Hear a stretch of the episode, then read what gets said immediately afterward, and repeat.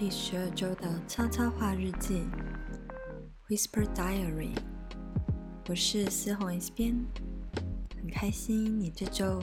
如期的赴约来到秘密基地和我约会。今天呢，想告诉你一个关于这座森林的另一个秘密。在离这里的不远处啊，有一片湖泊。它的水面呢，会反映出一个人最丑陋、最不完美的样貌。据说有一部分的人看见了真正不完美的自己，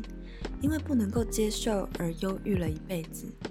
但也却有一部分的人，因为接受了水面中那个不完美的自己，反而变得更快乐，也更快地迈向理想的人生。因此，吸引了一群人特地来这片湖泊接受挑战。那你呢？你敢接受这样的挑战吗？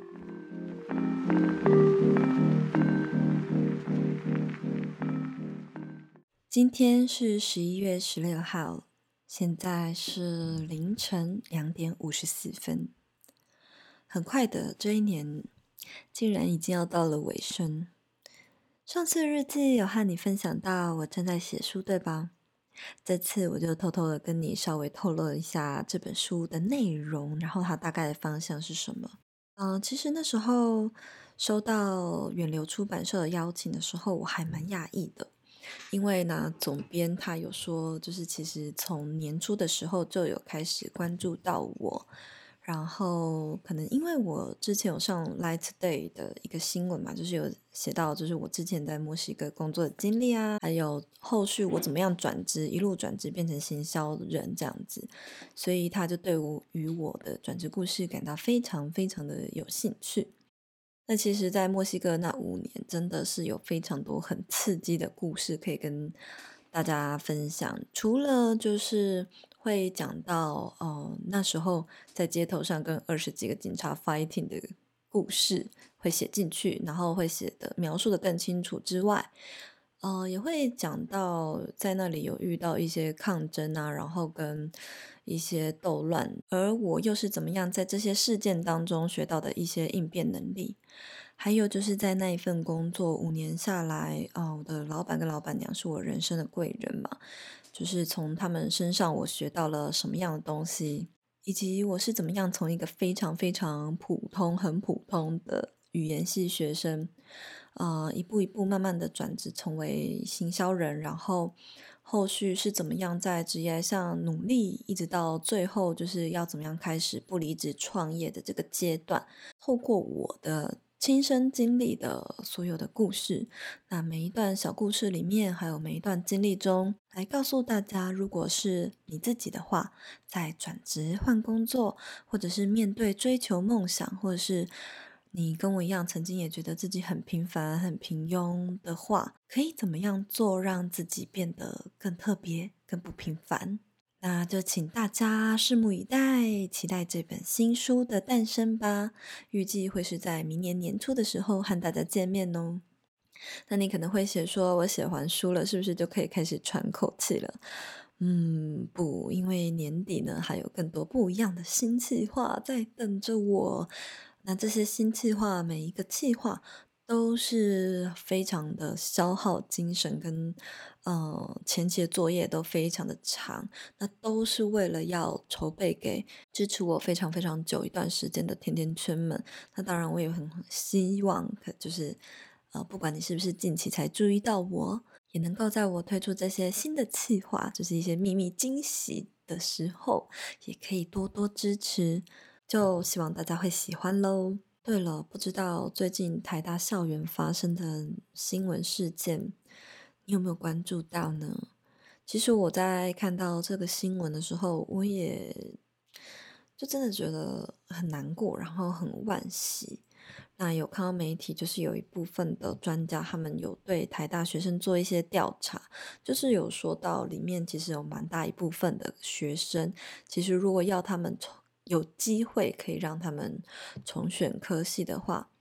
有绝大部分的学生其实都茫然，也不知道自己到底要不要念原来的科系。然后有一部分的人呢，不认同自己原本念的那个科系，就是并不晓得自己念这个科系到底是对还是错。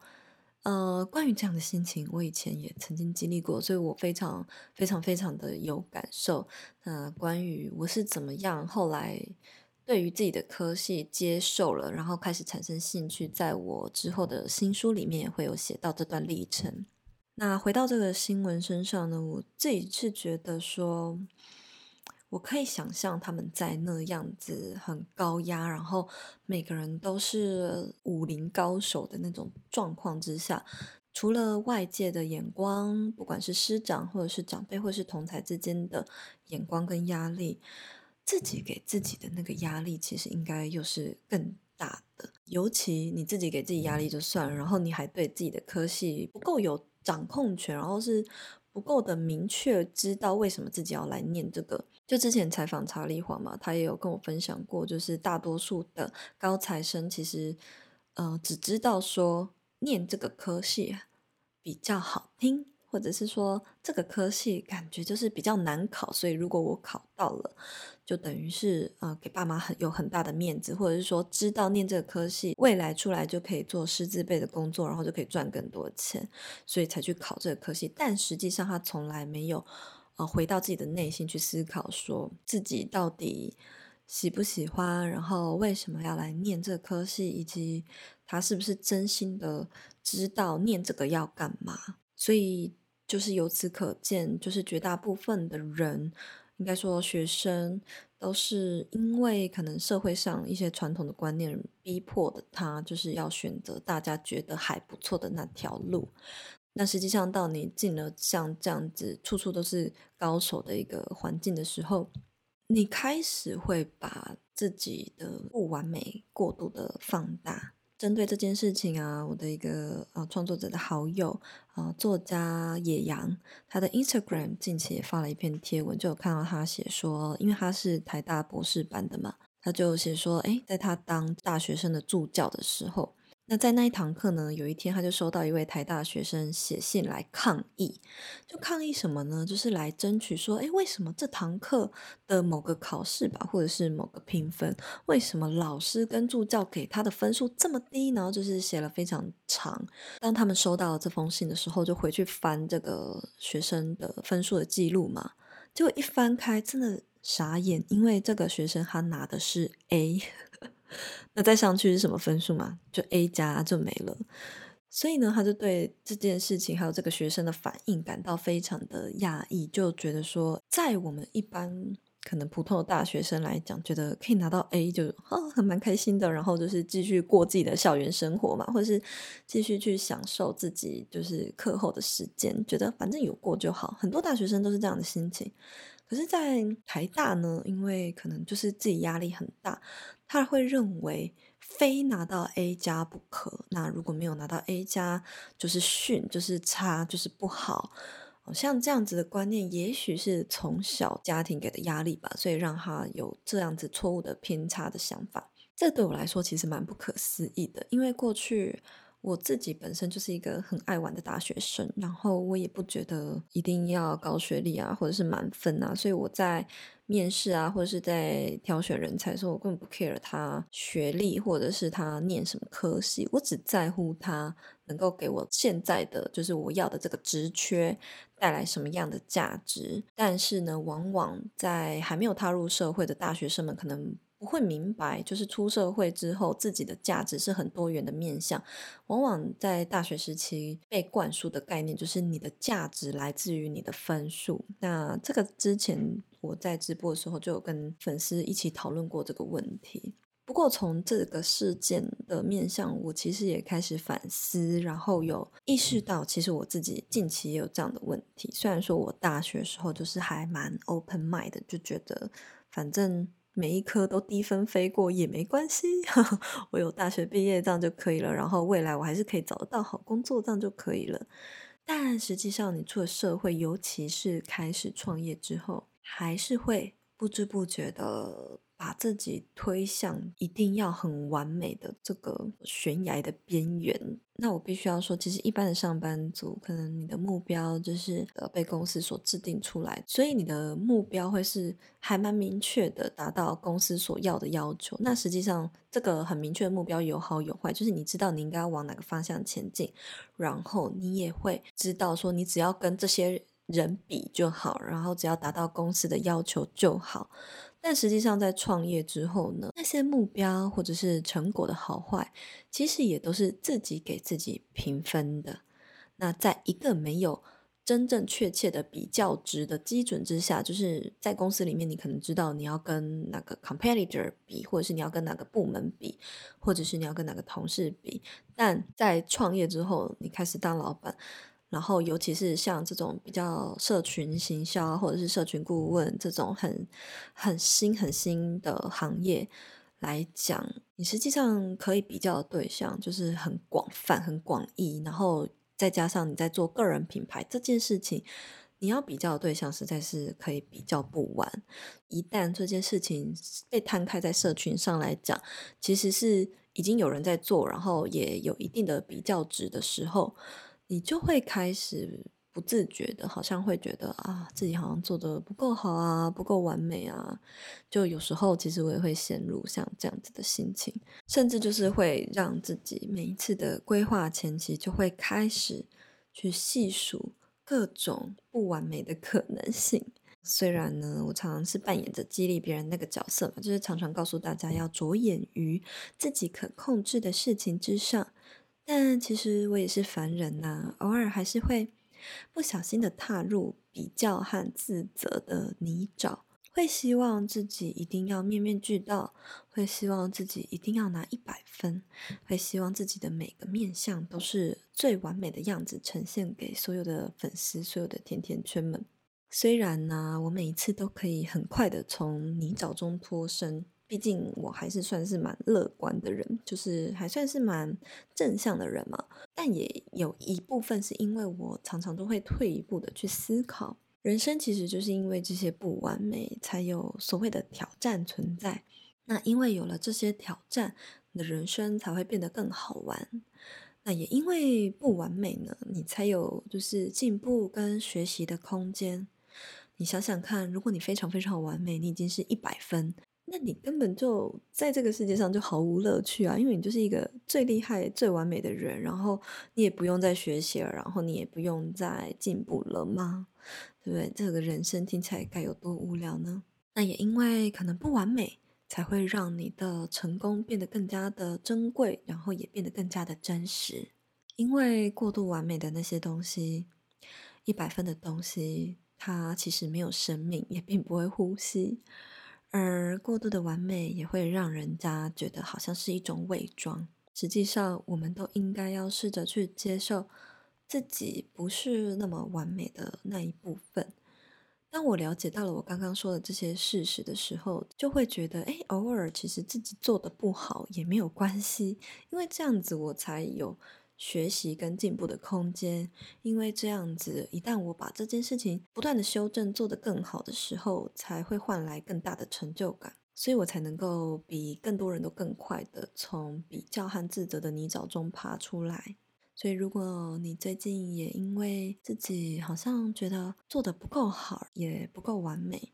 觉得自己凡事都要一百分，希望你可以。回想起来，我刚刚跟你说的这些，因为不完美才有的优点，你要记得适时的喘息，适时的脆弱，那才是一个生命体该有的真正的模样。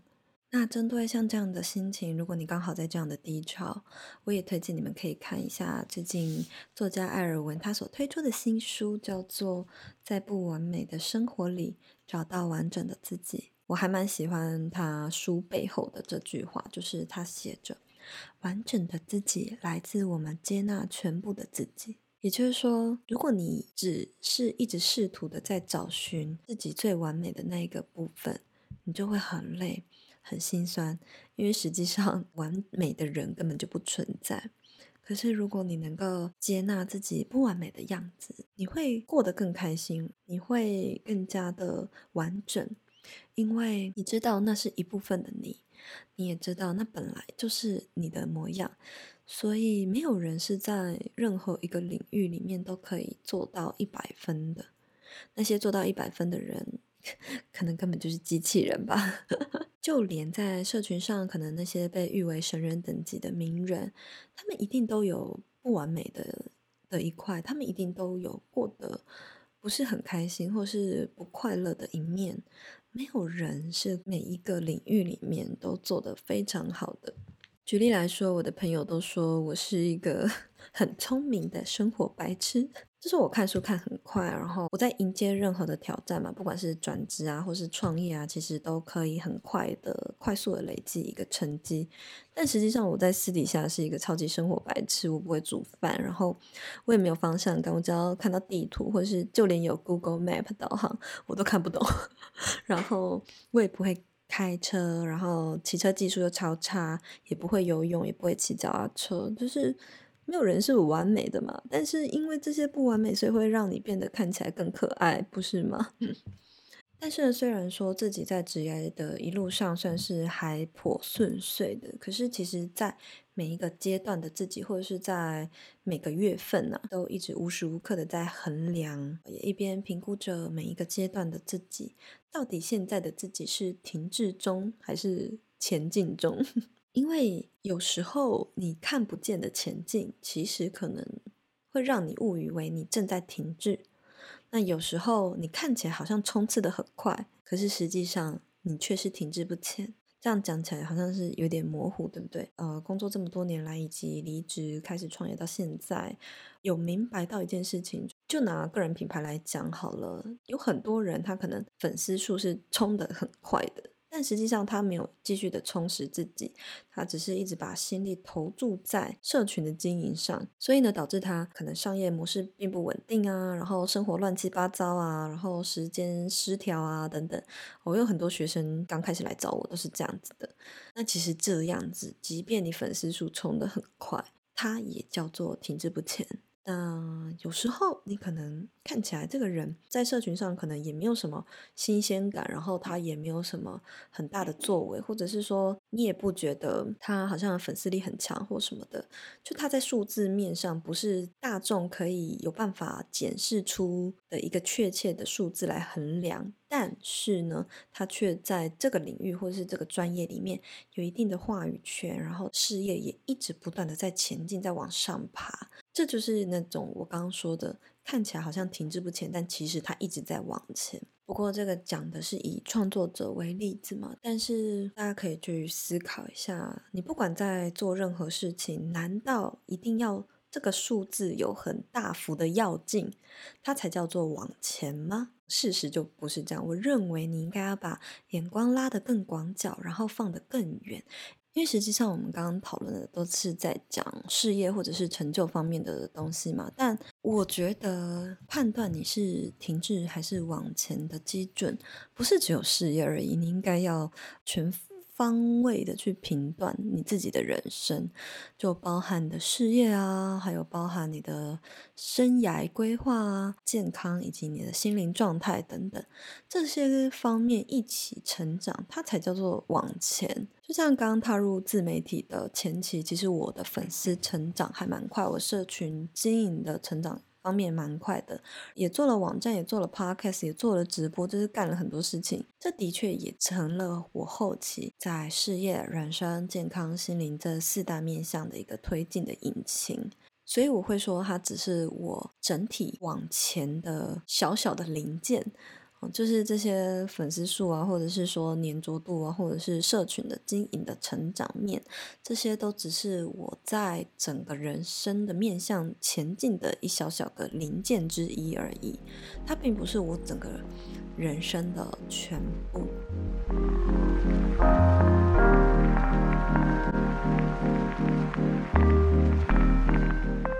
好啦，那希望今天的分享有让你明白到，其实我们每个人都没有必要一直盲目的去追求很完美的自己。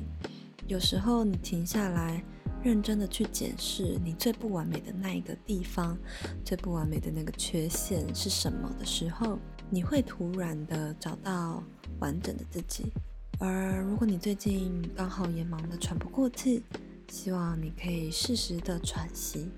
适时的脆弱或者是适时的向别人请求协助。我想你就很快会从那个比较和自责的泥沼中爬出来了。好啦那我们就下次在秘密基地见喽拜拜。